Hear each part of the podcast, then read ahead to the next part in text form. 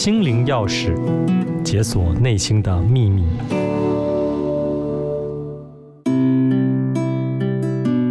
各位听众朋友好，我是翔宇身心诊所的咨商心理师洪玲。前几天呢，我跟一位朋友怡娟聊到，有一天她赶着下班，那准备下班的时候买蛋糕回家，要和全家人一起帮就读国中的儿子庆生。没想到在下班前，同事突然走过来说，有件案子今天晚上一定要交给主管，怕自己赶不完，希望怡娟可以帮忙一起完成。经不住同事的请求，他只好勉强的答应了。直到回家后都已经是晚上10点多了，看到儿子很失望的等在门口，只问妈妈为什么不守信用。本来很期待今天晚上全家人能够一起过生日，现在已经完全没有这个心情了。先生也很生气的质问，今天晚上难得全家人聚在一起，自己也已经把出差的日子都排开，难道工作会比家庭还重要吗？怡娟听完后非常的后悔，早知道就应该拒绝同事，请他找别人帮忙。亲爱的朋友，你也曾经有过这种经验吗？明明行事历上已经有很多事情，但却不好意思拒绝别人。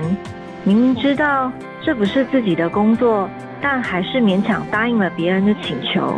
当我们没有办法表达拒绝的时候，就会把自己搞得身心疲惫，最后有可能还会落入两面不是人的窘境。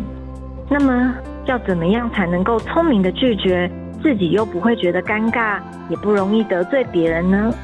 你可以试着这样做，比方说在接到别人的邀约，而我们没有打算要参加的时候，你可以先感谢对方的邀请，再表明自己无法参加。事隔几天后，你可以主动的和对方关心当天聚会情况如何，或是和对方聊聊他的近况如何，来表达你对他的关心。那么如果是上司还是主管这种有权力关系的人来拜托你做事或帮忙的时候，又该怎么办呢？其实这个时候就要有技巧性的拒绝哦。比如说，当你觉得自己没有办法接下主管交办的事项，你就要拿出具体的证据来说服主管，证明你自己的确有困难。例如，你要拿出行事历，证明你在时间上的确无法配合，或是你原本就有什么工作，必须要在几月几号之前完成。把这些具体的证据和理由拿出来，比起只是简单的说一句“我不行，我无法配合”，还要来得更有说服力哦。当然，对别人说不是需要勇气，也需要相当多的练习。一旦你跨出第一步，你就会发现其实没有想象中的困难哦。